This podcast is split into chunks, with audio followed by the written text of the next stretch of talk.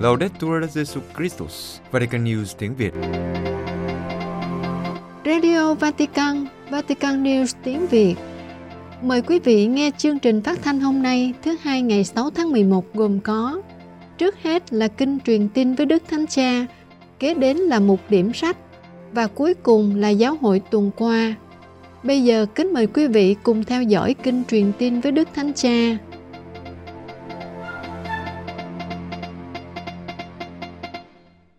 Trưa Chủ nhật ngày 5 tháng 11, Đức Thánh Cha đã chủ sự buổi đọc kinh truyền tin với các tín hữu hiện diện tại quảng trường Thánh Phêrô.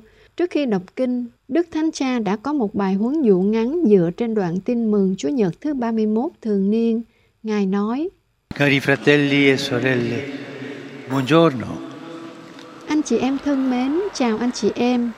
Dal Vangelo della liturgia odierna ascoltiamo alcune parole di Gesù che riguardano gli scribi e i farisei, cioè le guide religiose del popolo. Trong bài tin mừng phụng vụ hôm nay, chúng ta nghe một số lời của Chúa Giêsu nói về các luật sĩ và người Pharisêu, tức là các nhà lãnh đạo tôn giáo của dân chúng. Về những nhà cầm quyền này, Chúa Giêsu dùng những lời rất nghiêm khắc vì họ nói mà không làm và họ làm mọi việc cốt để cho thiên hạ thấy. Chúng ta hãy dừng lại ở hai khía cạnh này, khoảng cách giữa việc nói và làm và sự nổi trội của cái bên ngoài hơn cái bên trong. Khoảng cách giữa nói và làm đối với những thầy dạy của Israel, những người được coi là dạy người khác về lời Chúa và được tôn trọng như những người có thẩm quyền trong đền thờ. Chúa Giêsu phê phán lối sống hai mặt của họ. Họ dạy một đàn nhưng sau đó lại sống một nẻo. Những lời này của Chúa Giêsu gợi lại những lời của các ngôn sứ, đặc biệt là ngôn sứ Isaiah. Dân này chỉ tôn kính ta bằng môi miệng, còn lòng chúng thì lại xa ta. Đây là mối nguy hiểm cần phải cảnh giác. Chúng ta cũng gặp mối nguy hiểm này, đó là tính hai mặt của con tim, tạo ra mối nguy cho tính chân thực của chúng ta và tính khả tín của chúng ta với tư cách là con người và Kitô hữu. Tất cả chúng ta vì sự mong manh của mình, ai cũng có kinh nghiệm về một khoảng cách nhất định giữa việc nói và làm. Nhưng ngược lại, có một con tim hai mặt là một chuyện khác. Sống kiểu xỏ một chân vào hai giày mà chẳng xem đó là vấn đề. Đặc biệt khi chúng ta được mời gọi trong cuộc sống, trong xã hội hay trong giáo hội đảm nhận vai trò trách nhiệm, chúng ta hãy nhớ điều này, không hai mặt. Đối với một linh mục, một nhân viên mục vụ, một chính trị gia, một giáo viên hay bậc cha mẹ, nguyên tắc này luôn được áp dụng. Những gì bạn nói, những gì bạn giảng cho người khác, bạn phải cam kết thực hiện điều đó trước tiên. Để trở thành những thầy dạy chính danh, trước tiên chúng ta phải là những chứng nhân đáng tin cậy. Khía cạnh thứ hai đến như một hiệu quả, sự nổi trội của cái bên ngoài hơn cái bên trong. Thực tế, khi sống hai mặt, các kinh sư và người Pharisêu bận tâm che giấu sự bất nhất để cứu lấy danh tiếng bên ngoài. Thực vậy, nếu để người ta biết được cái gì thực sự trong lòng họ, thì ắt họ sẽ phải xấu hổ, mất hết uy tín, và do đó họ làm những việc để tỏ ra chính trực, để cứu lấy bộ mặt theo cách người ta thường nói. Kiểu hóa trang này rất phổ biến, hóa trang bộ mặt, hóa trang cuộc sống, hóa trang con tim. Những người này hóa trang nhưng không biết sống sự thật. Nhiều lần chúng ta có cám dỗ sống hai mặt này. Anh chị em thân mến, khi chấp nhận lời cảnh báo này của Chúa Giêsu, chúng ta cũng hãy tự hỏi, chúng ta có cố gắng thực hành những gì chúng ta rao giảng hay chúng ta sống hai mặt? Chúng ta có nói một đàn mà lại làm một nẻo? Chúng ta chỉ bận tâm tỏ ra hoàn hảo bên ngoài hay chúng ta chăm sóc đời sống nội tâm của mình bằng sự chân thành của con tim? Chúng ta hãy hướng về Đức Trinh Nữ, xin mẹ là người sống chính trực và khiêm nhường trong lòng theo ý Chúa, giúp chúng ta trở thành những chứng nhân đáng tin cậy của tin mừng. Angelus Domini de Spiritu Sancto. Ave Maria, gratia plena, Dominus tecum, benedicta tui mulieribus et benedictus fructus ventris tui, Iesus. Sancta Maria, Mater Dei, ora pro nobis peccatoribus, nunc et in hora mortis nostre. Amen. Ecce ancilla Domini. Fiat mi secundum verbum tuum. Ave Maria, grazia plena, Dominus tecum, benedicta tui mulieribus et benedictus fructus ventris tui, Iesus. Sancta Maria, Mater Dei, ora pro nobis peccatoribus, nunc et in hora mortis nostre. Amen. Et verbum caro factum est. Et habitavit in nobis. Ave Maria, grazia plena, Dominus tecum, benedicta tui mulieribus, et benedictus fructus ventris tui, Iesus. Sancta Maria, Mater Dei, ora pro nobis peccatoribus, nunc et in hora mortis nostre. Amen. Ora pro nobis, Santa Dei Genitrix. Udini efficiamur promissionibus Christi. Benedicat vos, omnipotens Deus, Pater, et Filius, et Spiritus Sanctus. Amen. Sau kinh truyền tin, Đức Thánh Cha tiếp tục nhắc đến tình trạng chiến tranh ở Palestine và Israel gây ra đau khổ cho nhiều người. Ngài mạnh mẽ lên tiếng, nhân danh Thiên Chúa, tôi xin quý vị hãy dừng lại. Ngài cũng kêu gọi mở nhiều kênh để giúp đỡ nhân đạo, đặc biệt dành cho các trẻ em. Đức Thánh Cha cũng bày tỏ sự gần gũi với người dân Nepal đau khổ vì vừa bị động đất, với người tị nạn Afghanistan và Pakistan, nhưng giờ đây không biết nơi nào để trú ẩn. Ngài cũng gần gũi với những nạn nhân của trận lũ lụt ở Ý và nhiều nơi khác. Cuối cùng, Đức Thánh Cha chúc mọi người một Chúa Nhật tốt lành và xin đừng quên cầu nguyện cho Ngài.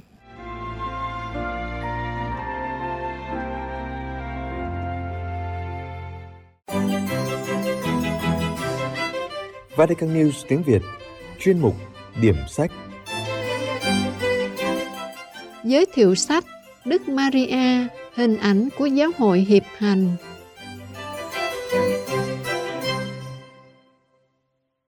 Chào mừng bạn đến với chuyên mục điểm sách của Vatican News tiếng Việt. Chuyên mục điểm sách được phát vào thứ hai hàng tuần với mong muốn giới thiệu đến thính giả những tác phẩm công giáo. Chúng tôi hy vọng rằng chuyên mục sẽ mang đến cho bạn những cuốn sách hay và ý nghĩa, hầu giúp thăng tiến đời sống đức tin cũng như cổ võ những giá trị Kitô giáo và nhân văn. Kính chào quý thính giả. Tuần này chúng ta cùng đến với tác phẩm Đức Maria, hình ảnh của giáo hội hiệp hành. Tác giả linh mục Denis Kulandayzami và Jesu Karunaninhi. Chuyển ngữ Sơ Teresa Kiều Thị Yến Ly.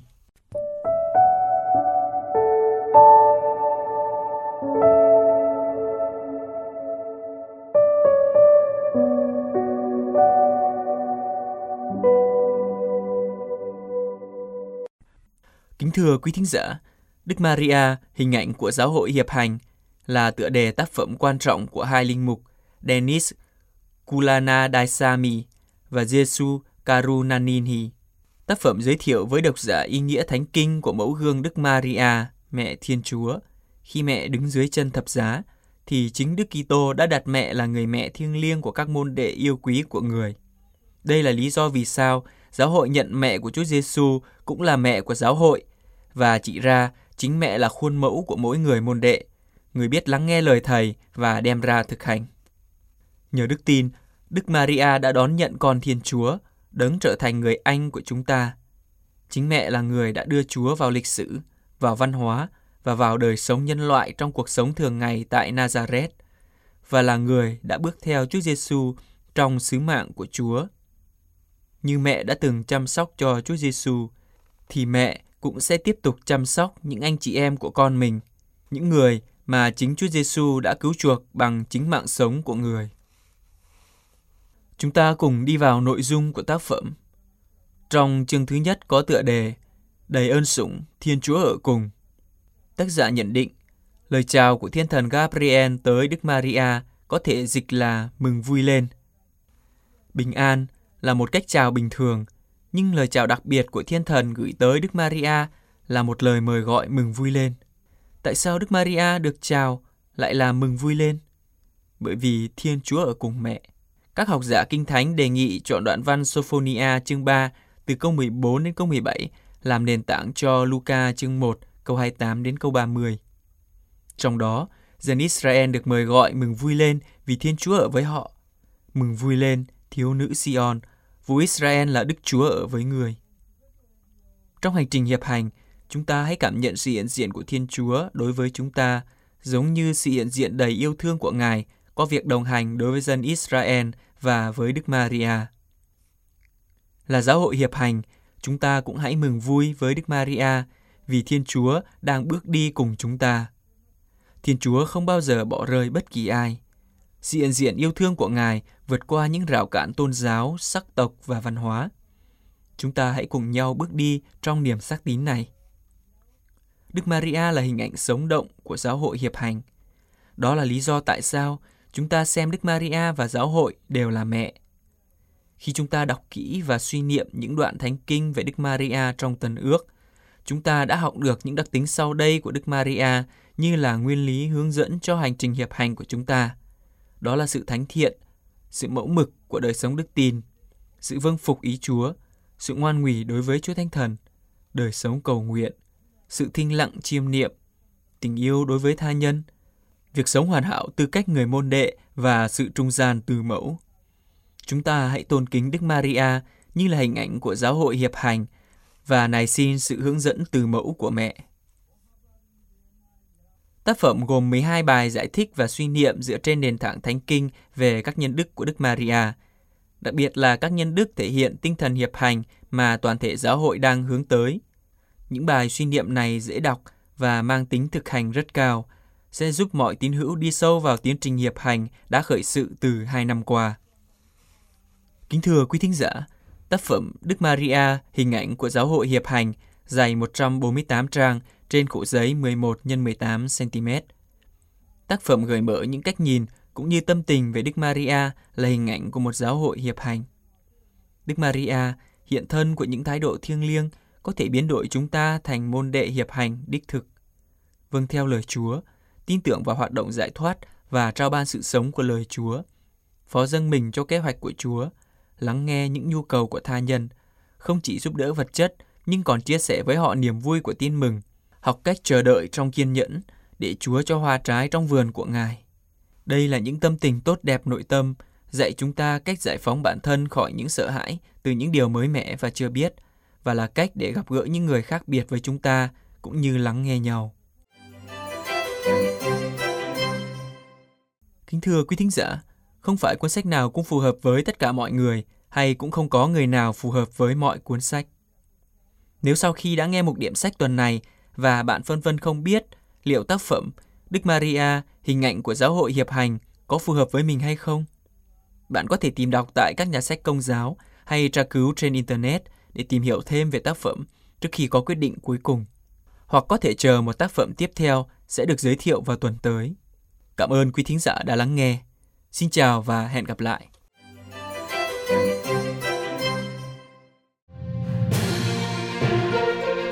Vatican News tiếng Việt Chuyên mục Giáo hội tuần qua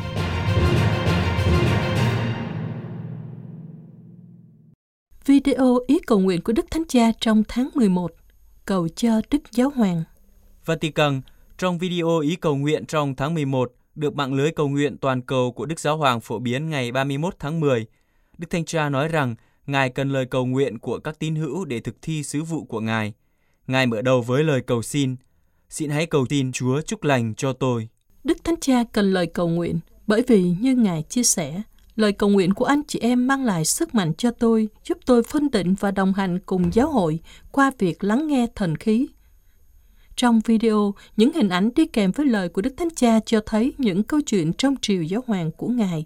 Bên cạnh những giây phút được biết đến nhiều nhất, như khi được bầu làm giáo hoàng, là những giây phút hầu như chưa được biết đến, bao gồm những vòng tay ôm và những lời cầu nguyện ở những nơi khác nhau trên thế giới.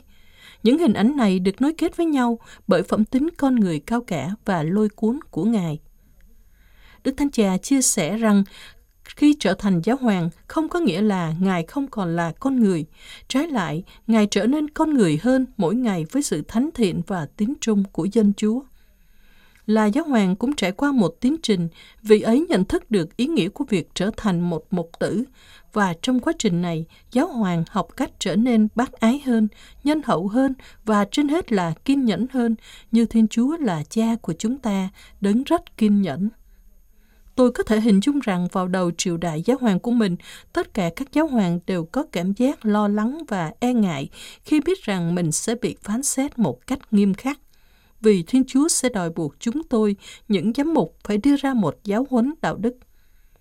Đức Thánh Cha xin các tín hữu phán xét Ngài cách nhân từ và cầu nguyện để Đức Giáo Hoàng, dù Ngài là ai, có thể nhận được sự giúp đỡ của Chúa Thánh Thần để các Ngài có thể vâng theo sự trợ lực ấy.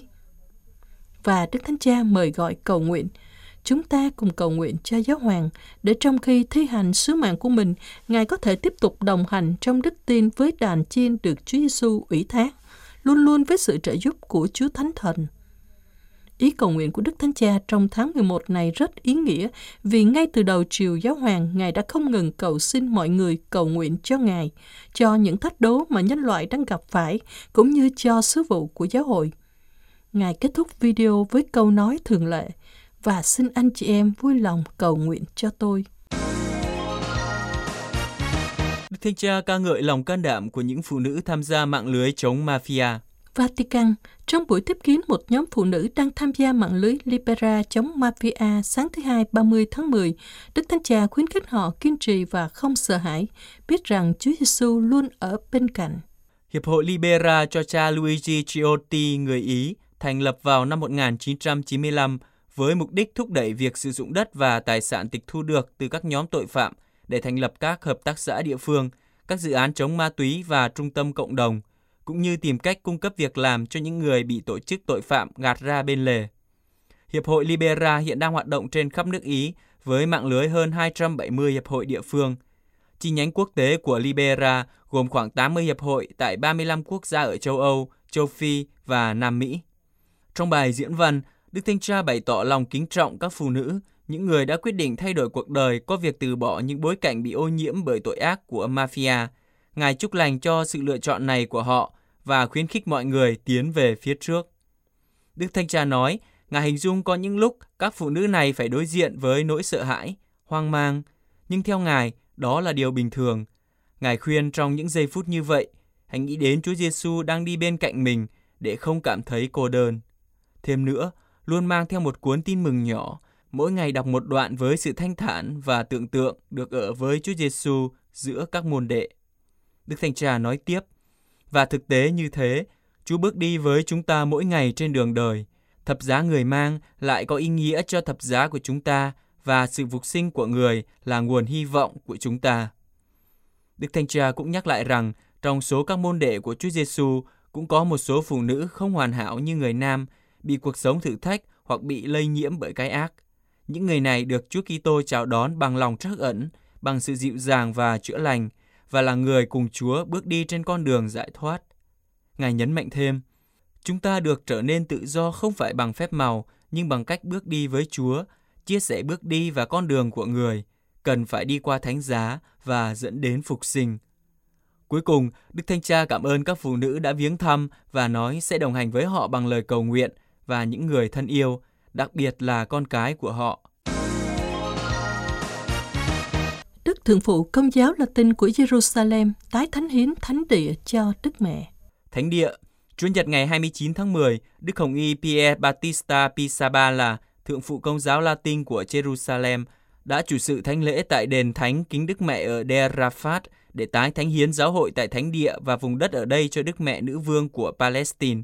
Đền thánh Deir Rafat nằm giữa Tel Aviv và Jerusalem, tại một trong những khu vực đặc trưng nhất của Palestine cổ đại, trên biên giới của người Philistine trong Kinh Thánh, nơi diễn ra những chiến công nổi tiếng của Samson. Cách đó vài km là Bethshemet, nơi hòm giao ước được người Philistine trả lại cho người Do Thái. Đền thờ được xây dựng bắt đầu vào năm 1925 và được khánh thành vào ngày 21 tháng 3 năm 1928 bởi Thượng phụ Jerusalem lúc bấy giờ là Đức cha Luigi Paglassina. Phía trên đền thờ có một tượng Đức Mẹ lớn bằng đồng với bàn tay phải dang rộng trên Palestine, quê hương của mẹ như một dấu hiệu bảo vệ. Vào ngày 15 tháng 7 năm 1920, tại đền thờ Thánh mộ, Đức Thượng phụ Palazzina đã thánh hiến giáo phận của Tòa Thượng phụ Jerusalem cho Đức Mẹ và khẩn cầu mẹ với tước hiệu Nữ vương Palestine.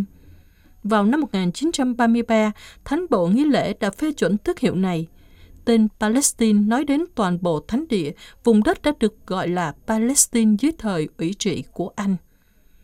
Lễ kính Đức Mẹ Nữ vương Palestine, bốn mạng của Tòa Thượng phụ Latin Jerusalem, được cử hành lần đầu vào ngày 15 tháng 8 năm 1928. Từ năm 1971, sau cuộc cải cách phụng vụ của công đồng Vatican thứ hai, lễ này được dời sang ngày 25 tháng 10 và kể từ đó, lễ được cử hành vào Chủ nhật cuối cùng của tháng 10. Do tình hình chính sự, thánh lễ được cử hành bên trong nhà thờ với vài trăm tín hữu tham dự, thay vì cử hành bên ngoài với đông đảo tín hữu từ khắp Israel và Palestine như thường lệ. Đức Thượng phụ Bissabala nói trong bài giảng, Hôm nay, một lần nữa chúng ta dâng hiến giáo hội, giáo phận, đất đai của chúng ta cho Đức Mẹ, nữ vương Palestine. Chúng ta đã làm điều này nhiều lần vào những thời điểm cần thiết của cộng đồng và thời điểm này là một trong những thời điểm khó khăn nhất trong lịch sử hiện đại của chúng ta. Đó là một hành động ủy thác và do đó là sự tin tưởng. Trong thời điểm này, khi mọi thứ dường như bao trùm chúng ta, chúng ta cần phó thác và trao phó cho Thiên Chúa và Đức Trinh Nữ Maria tất cả những gì chúng ta ấp ủ trong lòng. Cuối thánh lễ, Đức Thượng Phụ đã đọc nghi thức dân hiến thánh địa cho trái tim vàng sạch Đức Mẹ. Sau thánh lễ, tượng Đức Mẹ đã được rước quanh đền thờ. Hang đá Giáng sinh tại quảng trường Thánh Phêrô năm nay gợi nhớ hang đá đầu tiên Thánh Francisco thực hiện. Vatican, ngày 30 tháng 10, Vatican cho biết kỷ niệm 800 năm Thánh Francisco muốn thực hiện hang đá Giáng sinh đầu tiên. Hang đá Giáng sinh tại quảng trường Thánh Phêrô vào Giáng sinh năm nay sẽ gợi nhớ hang đá sống động đầu tiên được Thánh Francisco thực hiện tại Greccio, cách Roma khoảng 80 cây số về phía bắc. Thông cáo của Vatican cho biết, Hàng đá Giáng sinh tại quảng trường Thánh Phêrô và trong đại thính đường Phaolô 6 sẽ làm sống lại bầu không khí của lễ Giáng sinh năm 1223 khi Thánh Francisco trở về sau cuộc hành trình đến thánh địa, đã yêu cầu diễn lại sự ra đời của Chúa Giêsu tại một ngôi làng nơi khiến Ngài nhớ đến Bethlehem. Các hang đá được dựng tại Vatican năm nay được thực hiện bởi thị trấn Valle Reatina của giáo phận Rieti, còn cây thông 25 m đến từ Valle Maira, thị trấn Marca trong giáo phận Saluzzo và tỉnh Cuceno. Các đồ trang trí trên cây thông được thực hiện theo tinh thần bảo vệ ngôi nhà chung gồm hàng ngàn cây hoa tuyết. Quảng trường Thánh Phêrô sẽ được trang trí như hang đá ở thị trấn Greco.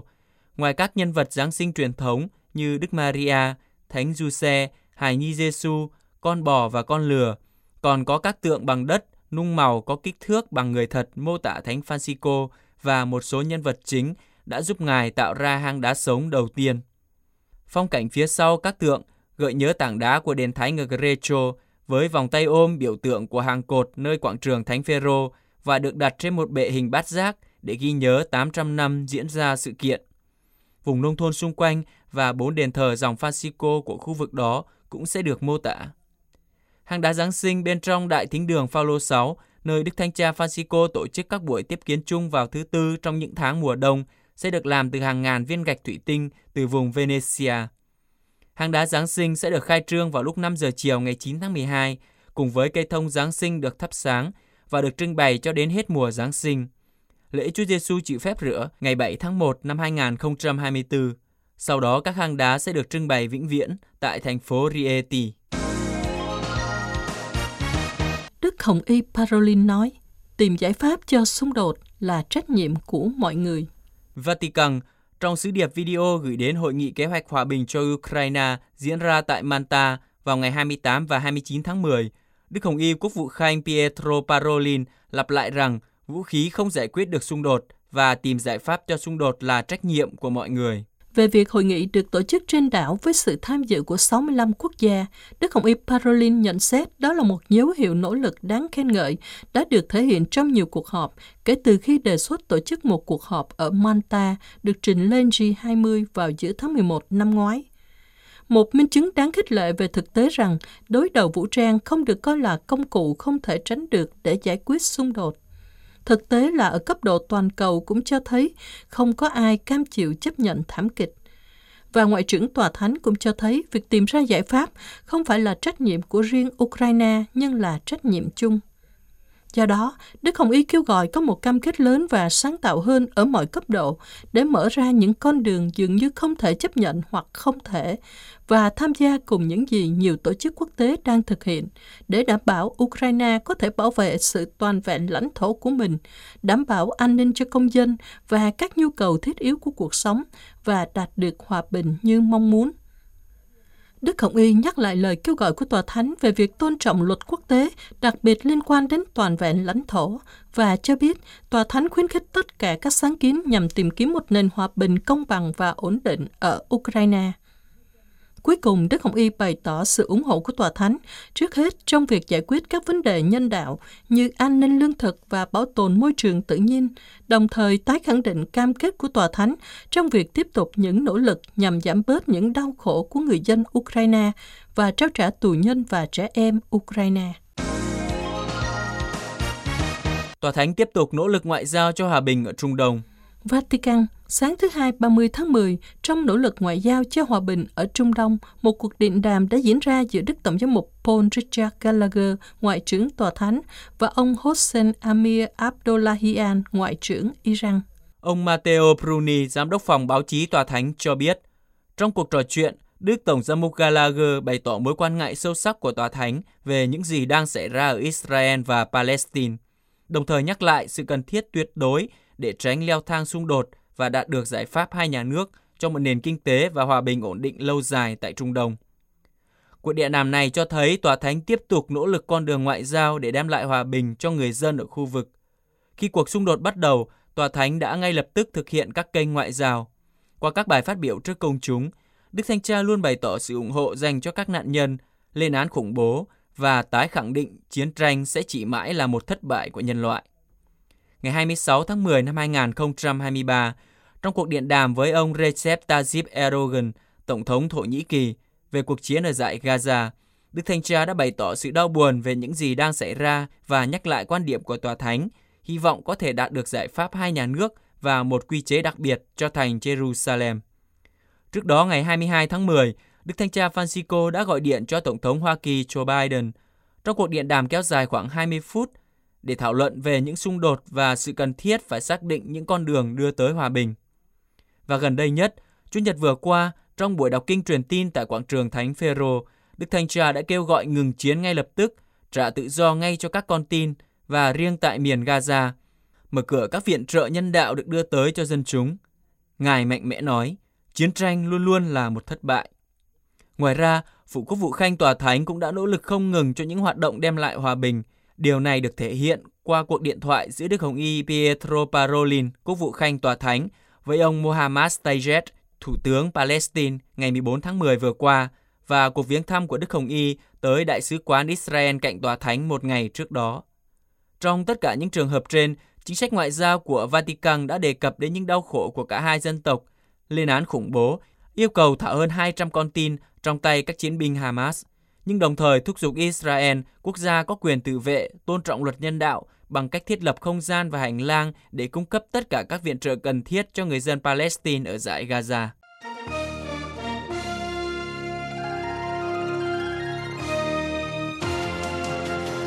Cảm ơn quý vị đã chú ý lắng nghe chương trình Radio Vatican của Vatican News tiếng Việt. Xin Thiên Chúa chúc lành cho quý vị và toàn gia quyến. Laudetur Jesu Christus, ngợi khen Chúa Giêsu Kitô.